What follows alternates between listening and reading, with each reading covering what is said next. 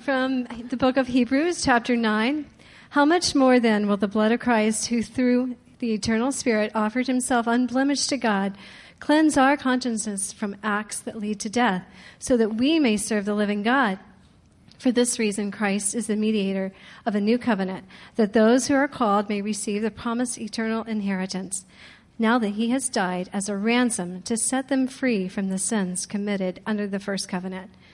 Just as people are destined to die once, and after that to face judgment, so Christ was sacrificed once to take away the sins of many, and he will appear a second time, not to bear sin, but to bring salvation to those who are waiting for him.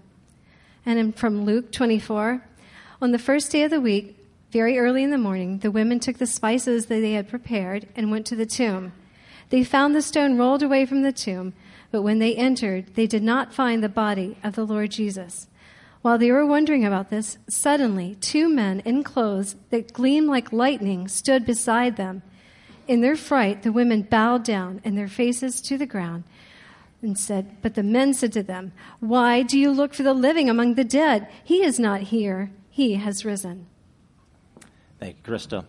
So, we have been in a seven week series concluding today on the covenant. Why in the world is the covenant so important? I read a study a number of years back that over 90% of Americans would desire to improve their relationship with God, which is why the covenant is so very important. Because in the Bible, in the Bible, every single time, every single time that God enters into a relationship with somebody, it is always done on the basis of a covenant, a contract with God, a covenant with God. Every single time. So if you want to enter a relationship with God or you want to improve your relationship with God, you have to look to the terms of the covenant in order to figure out how to do that. The covenant is the basis for all that to happen. And so today, we're going to talk about probably the most important aspect of the covenant, and it happens to deal all with Easter and substitution. Substitute. Have you ever wanted to sub yourself out of some part of your life? Have you ever gone through maybe an embarrassing moment maybe a silly moment, maybe a hurtful moment, and you thought to yourself, wow, I would have loved to sub myself out of that moment. When I was in college, I played on the basketball team, and our coach always told us, when you're on the court and you're getting tired, look, throw your hand up and say, you know, that'll be the sign to me to get you out, that you want to sub. How many times have you had in your life you say, you know what? I would have loved to been able to throw my hand up and sub myself out of some uh, ridiculous situation or hurtful situation that I was going through. I was remembering recently I was uh, went to Busch Gardens when I was in middle school. In middle school, grant you, and I went to Busch Gardens and I was there with a group of people.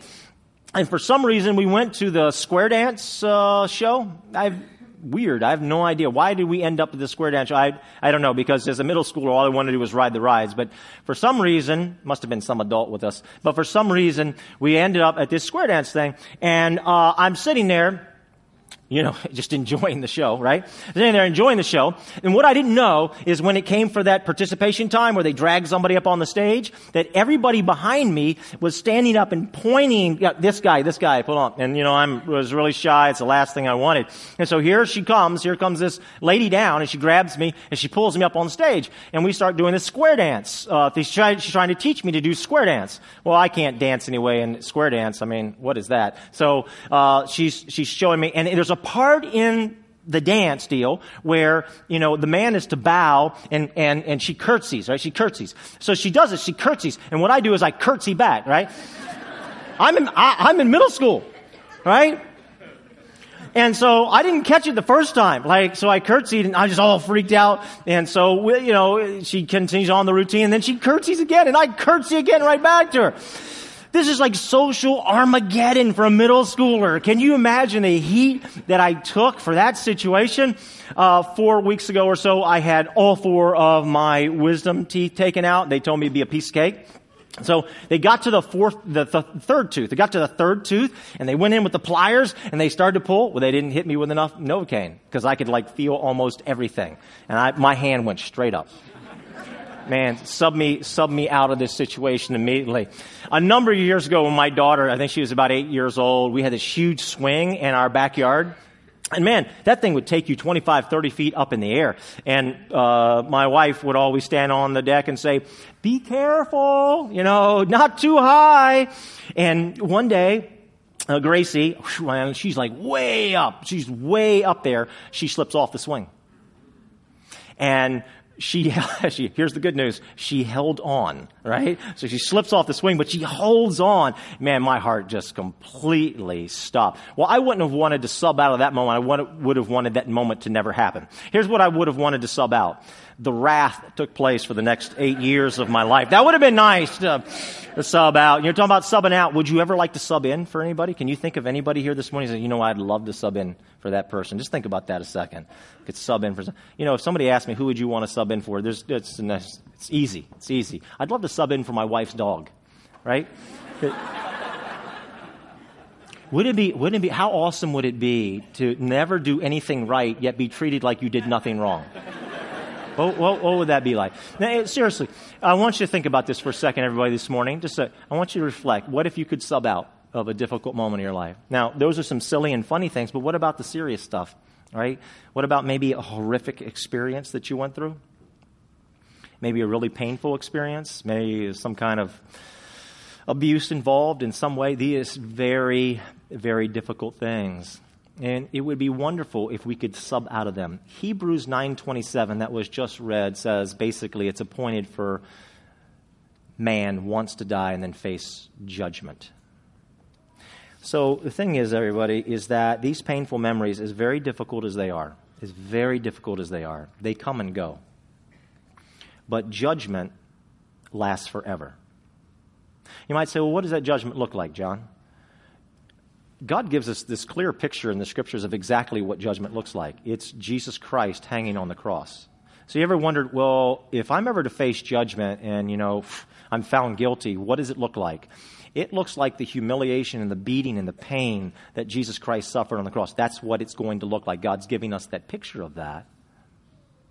But the incredible thing about Easter, the most incredible thing about Easter, is that Jesus Christ offers to sub in for us.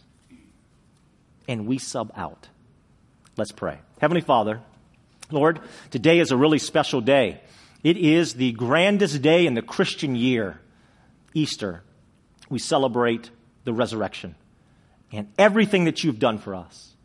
Lord, each one of us, we've lived our own lives, we've experienced all kinds of stuff, we have different beliefs and thoughts that we bring into this room this morning. God, would you speak to each one of us personally something that we need to hear, in your opinion, something that we need to hear, and help us to respond in the way that you would have us to. In Christ's name, amen. All right.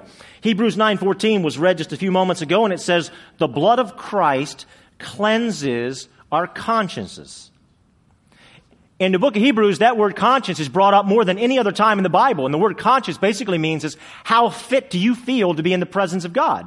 Maybe you've known what it's like to say, you know what, I could never let him see me like this. I could never let her see me like this. I could never go to work. I could never be seen in public like this. The word conscience fits that, except for the fact of, do you feel fit to be in the presence of God? And what cleanses you to be in the presence of God? Blood.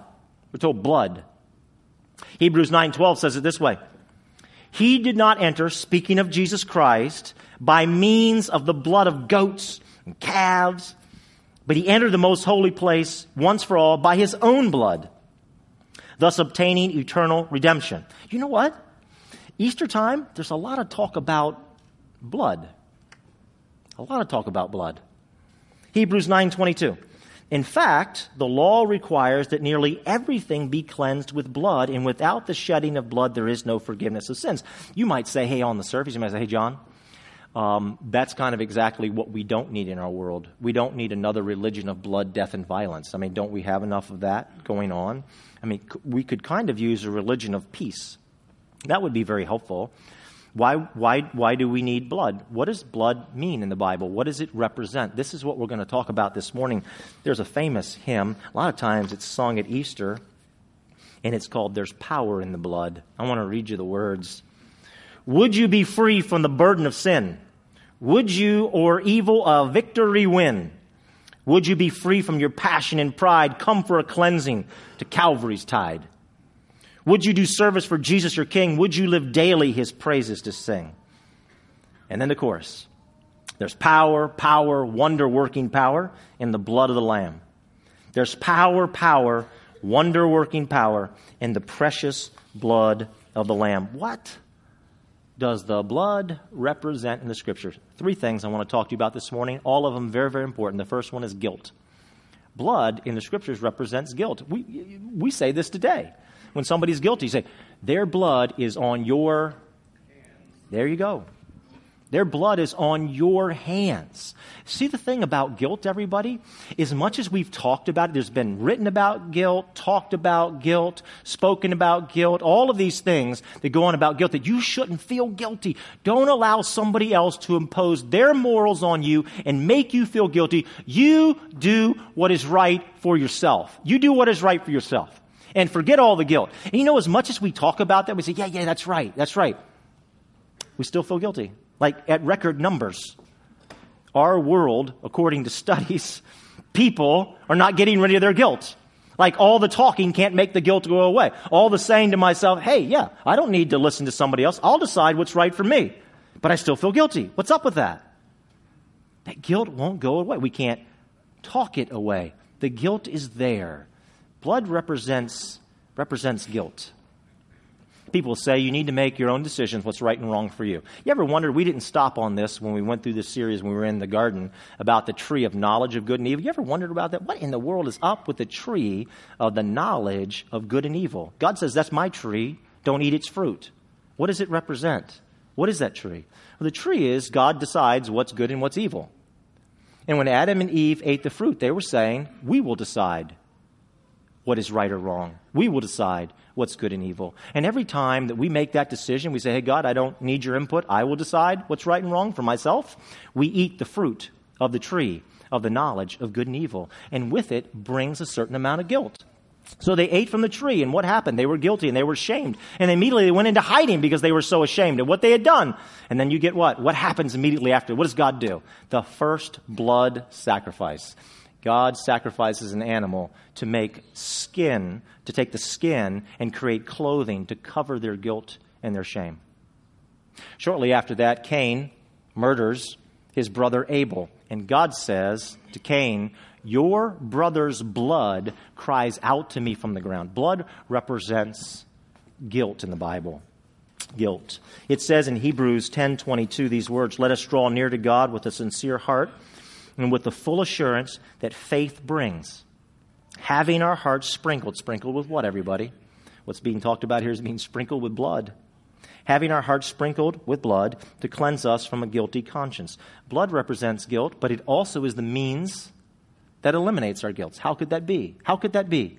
That blood would be both guilt and take away our guilt. We'll get to that in just a moment. Here's the second thing that blood represents in the Bible. So the first thing is guilt, and the second thing it represents is a total commitment a total commitment. We've talked about this so much uh, recently, but when they entered into a contract back then, and I'm talk- not talking about just in the Bible, I'm talking about in that culture, in that world, right, all the way up to the time of Jesus Christ, when people entered into a covenant or a contract, here's how they signed their contracts. When you sign a contract, you go to maybe a law office and you get out a pen and a contract's put before you and you sign it.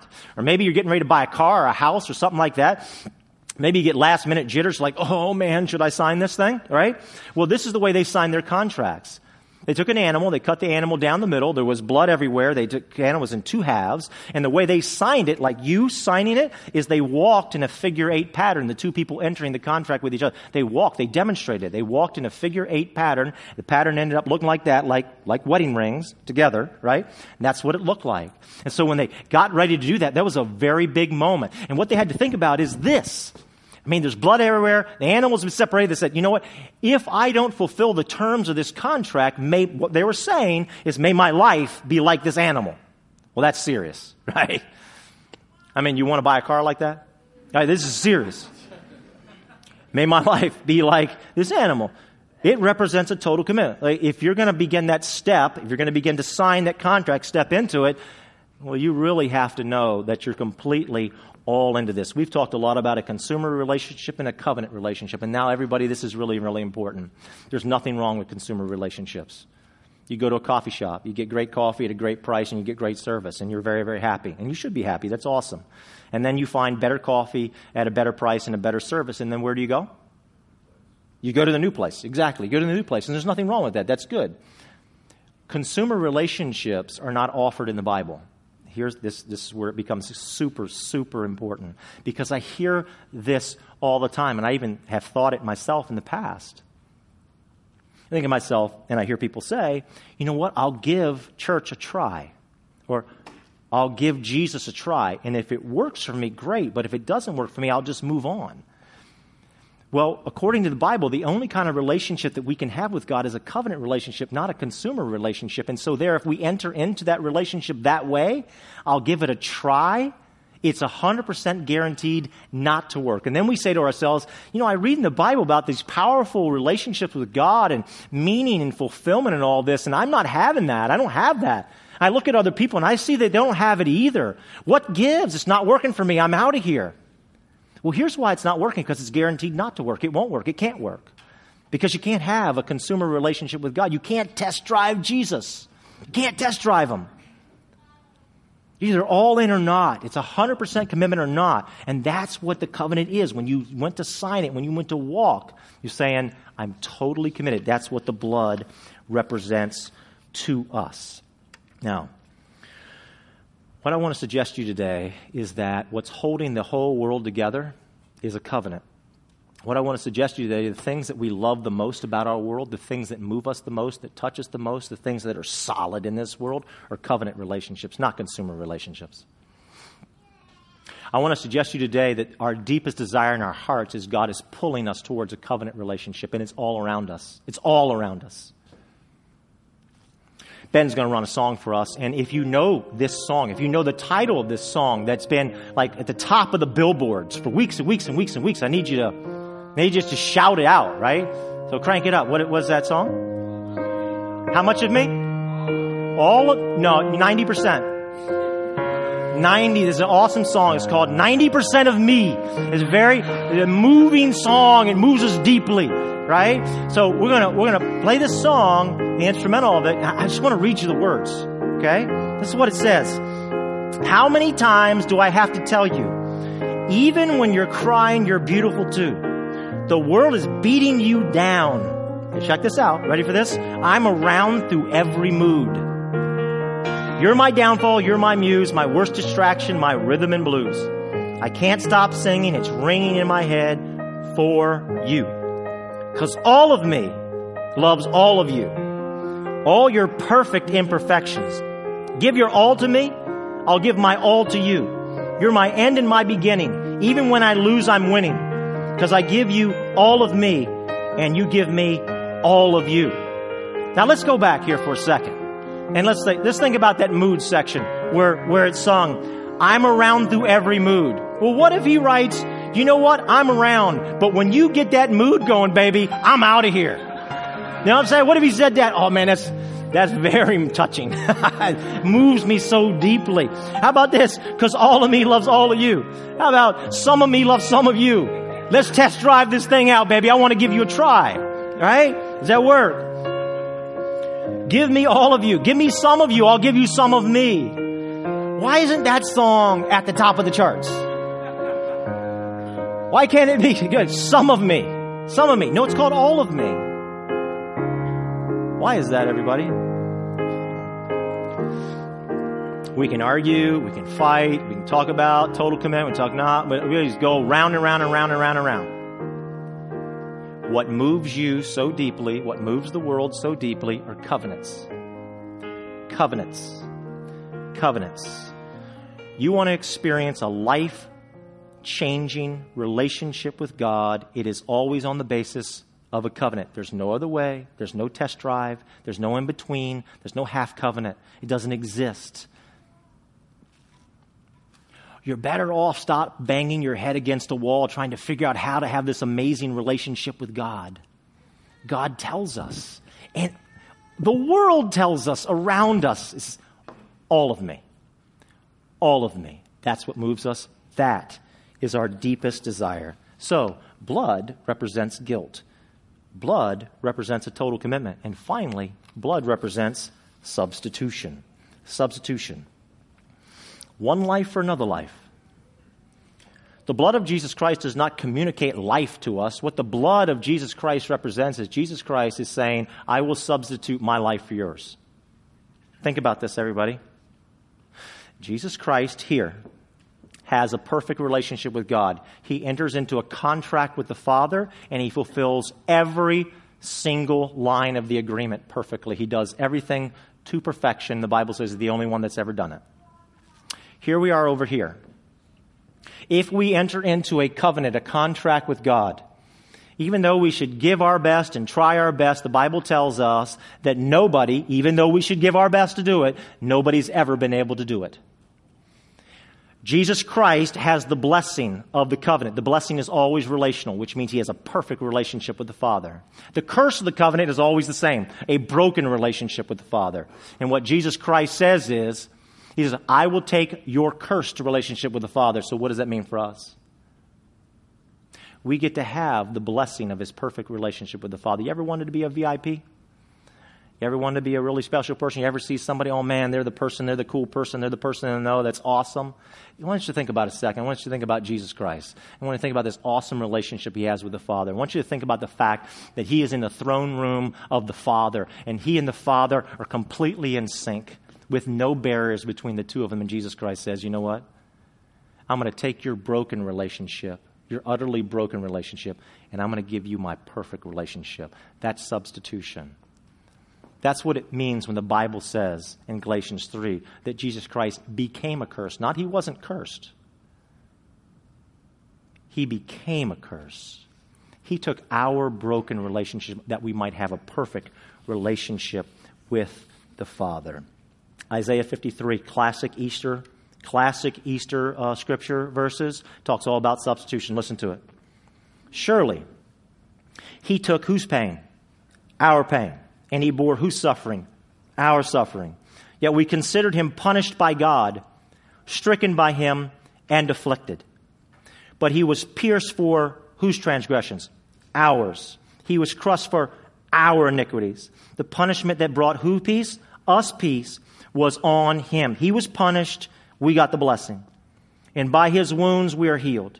We all, like sheep, have gone astray. Each of us, each of us has turned to our own way. And the Lord has laid on him what? The iniquity of us all. It is a substitution. I want to conclude this morning with two stories, both involving Abraham. Why Abraham on Easter? Because he is the father of the faithful.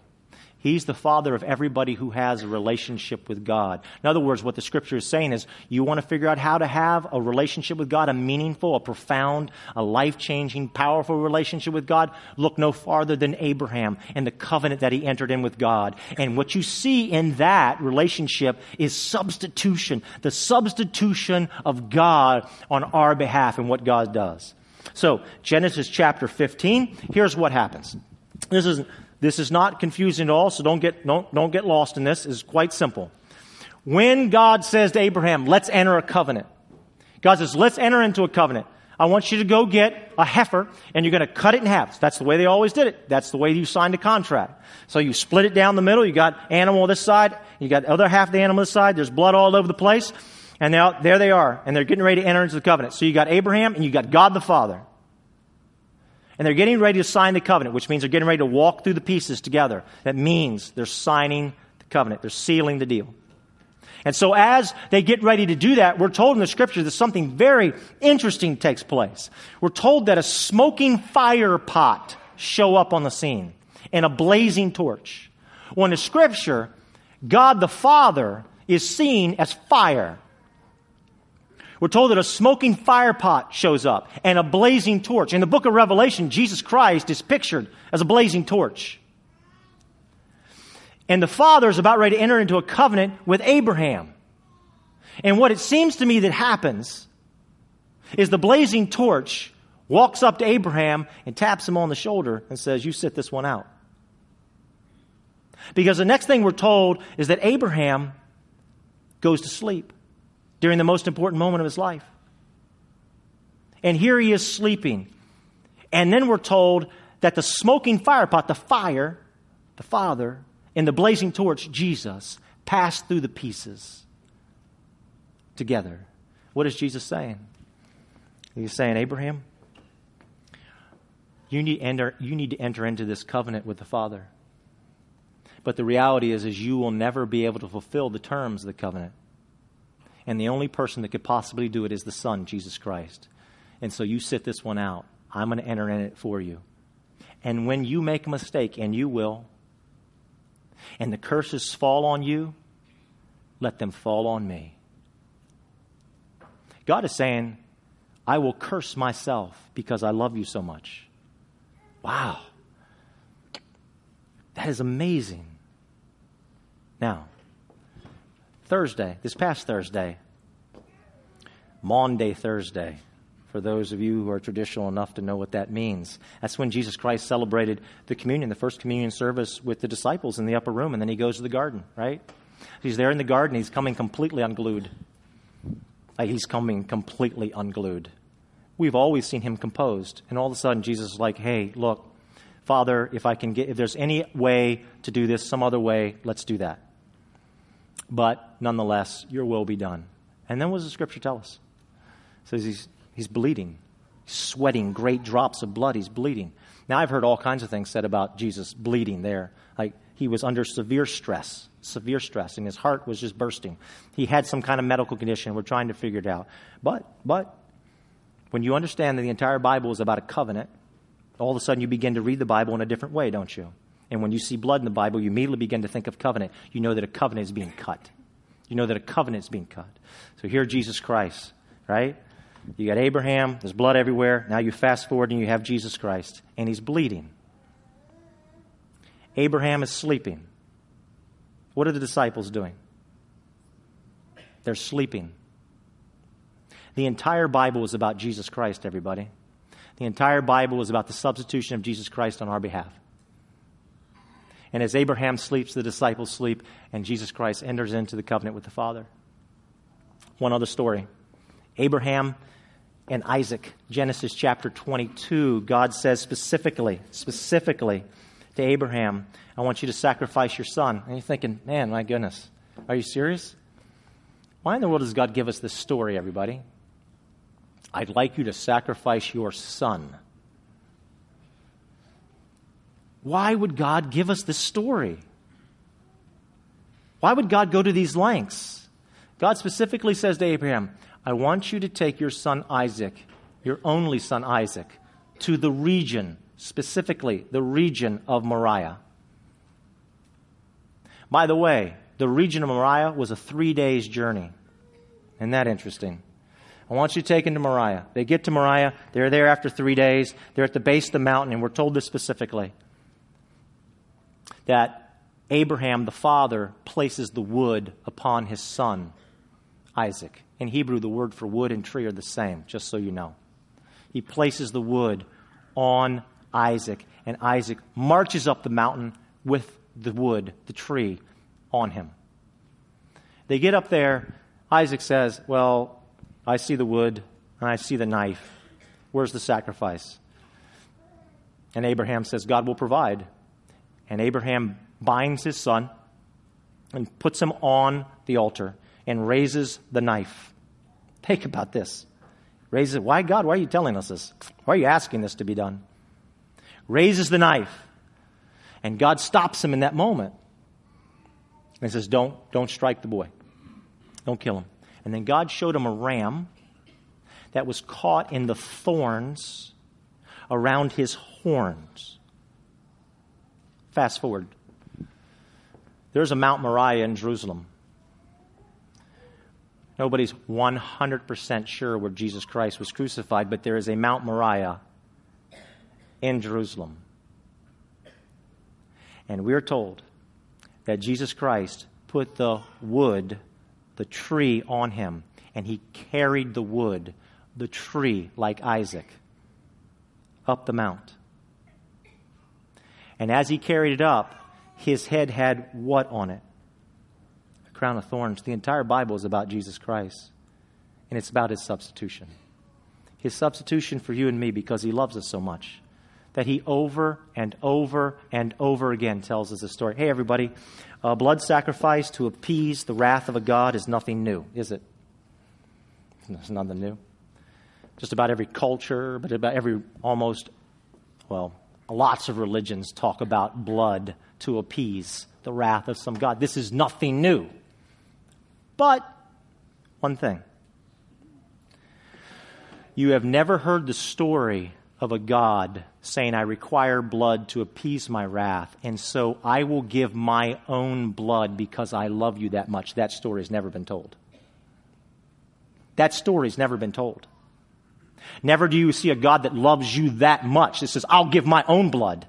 I'll give my own blood for you so you don't have to suffer wrath. You'll never find that story anywhere. It's not told, it's not heard. That's completely unheard of. That a God would love you that much. He said, I will give my own blood for you. You know, when Galatians says that God, Jesus Christ, became a curse, that's very strong language in the Greek, Extre- extremely strong language, and we won't get into all that right now. But it's always made me wonder that verse, and also where it says Jesus Christ became a sin, and Jesus Christ became a curse, it sounds really permanent to me, and it's always made me wonder this. Will we one day find out that in some way Jesus Christ was permanently affected by him becoming a substitution for us?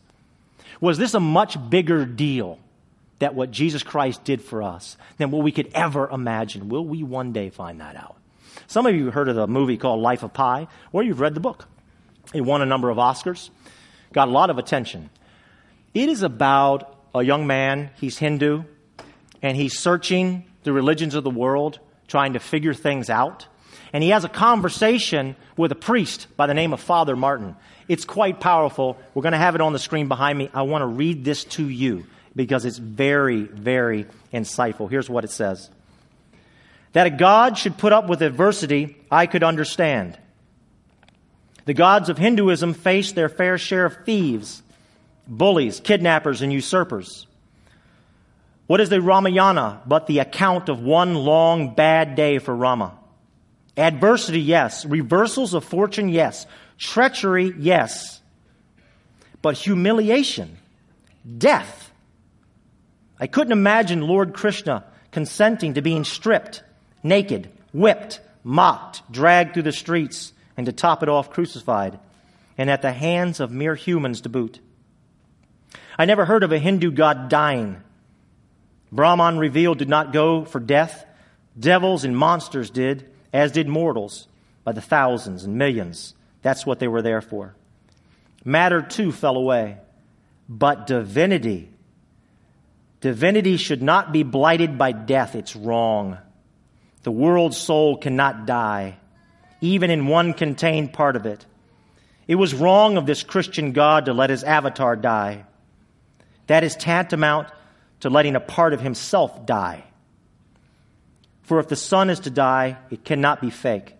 If God on the cross is God shamming a human tragedy, it turns the passion of Christ into the farce of Christ. The death of the Son must be real. Father Martin assured me that it was. But once a dead God, always a dead God, even resurrected. The Son must have the taste of death forever in his mouth. The Trinity must be tainted by it. There must be a certain stench at the right hand of God the Father the horror must be real. Why would God wish that upon himself? Why not leave death to mortals? Why not make, why make dirty what is beautiful? Spoil what is perfect? Love. Love was Father Martin's answer. Can, can you imagine, everybody? Can you imagine love like that? There's never, there's, there's no story in the world like this, everybody. This is a story to itself. That God would love us that much that he would kill himself. That God would love us that much that he would allow himself to be cursed. To sub in for us and to take our place. There's no other story like that in the world. I would imagine one day that we will find out that God loved us far more than we ever could have imagined. to be our substitute. A covenant is a contract. It's a legal, it's a legal contract. You don't, you don't get into a contract unless you sign it. We just rented a, a beach house for ourselves for the summer. We sent the deposit in. They emailed us. They said, You never sent us the rental agreement. You got till 5 o'clock or it's, it's gone. I said, What do you mean? Sent you the deposit. We don't care. We don't have a signed agreement from you. It's gone. 5 o'clock. Take it or leave it. We don't get to experience all the blessings of this contract that God presents us and puts on the table unless we sign the contract and enter into this agreement. And it's the most amazing offer that we will ever be offered. And it's all because of love. Love like we've never known. Let's pray. Heavenly Father, I want to thank you, Lord. Your love for us, um, hard to grasp. Hard to grasp. I fear that one day, Jesus, all of us are going to find out that what you did for us was way beyond what we ever thought. That how it affected your life was far more permanent than what we had ever thought. That your love is so deep. Lord, help us not to walk away from this moment and treat it as something light. To not give the weight to this moment that you have presented us with. Help us, Lord, to see the fullness of your love in what you are offering us today. And help us to respond in the way that we should respond everyone just in an attitude of prayer, let's just take the next 30 seconds and just reflect on God's love and reflect on how you feel that God would have you to respond to what He has placed before you.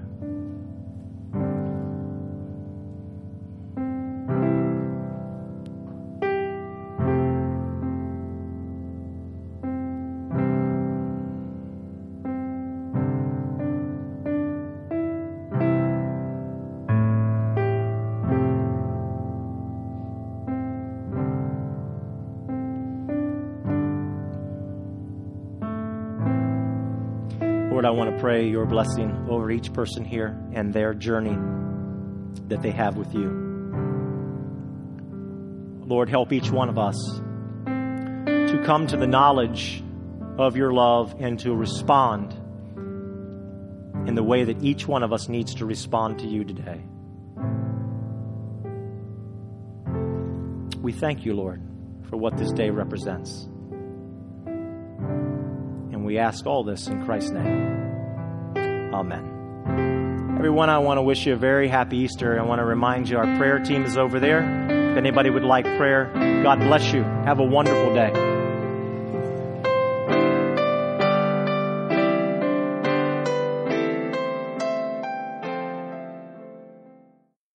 Thanks for listening to this week's message. Grace Community Church, a church for people who don't go to church, meets on Sundays at 9:30 a.m. and 11 a.m. in Arlington, Virginia. Connect with us anytime at trygrace.org.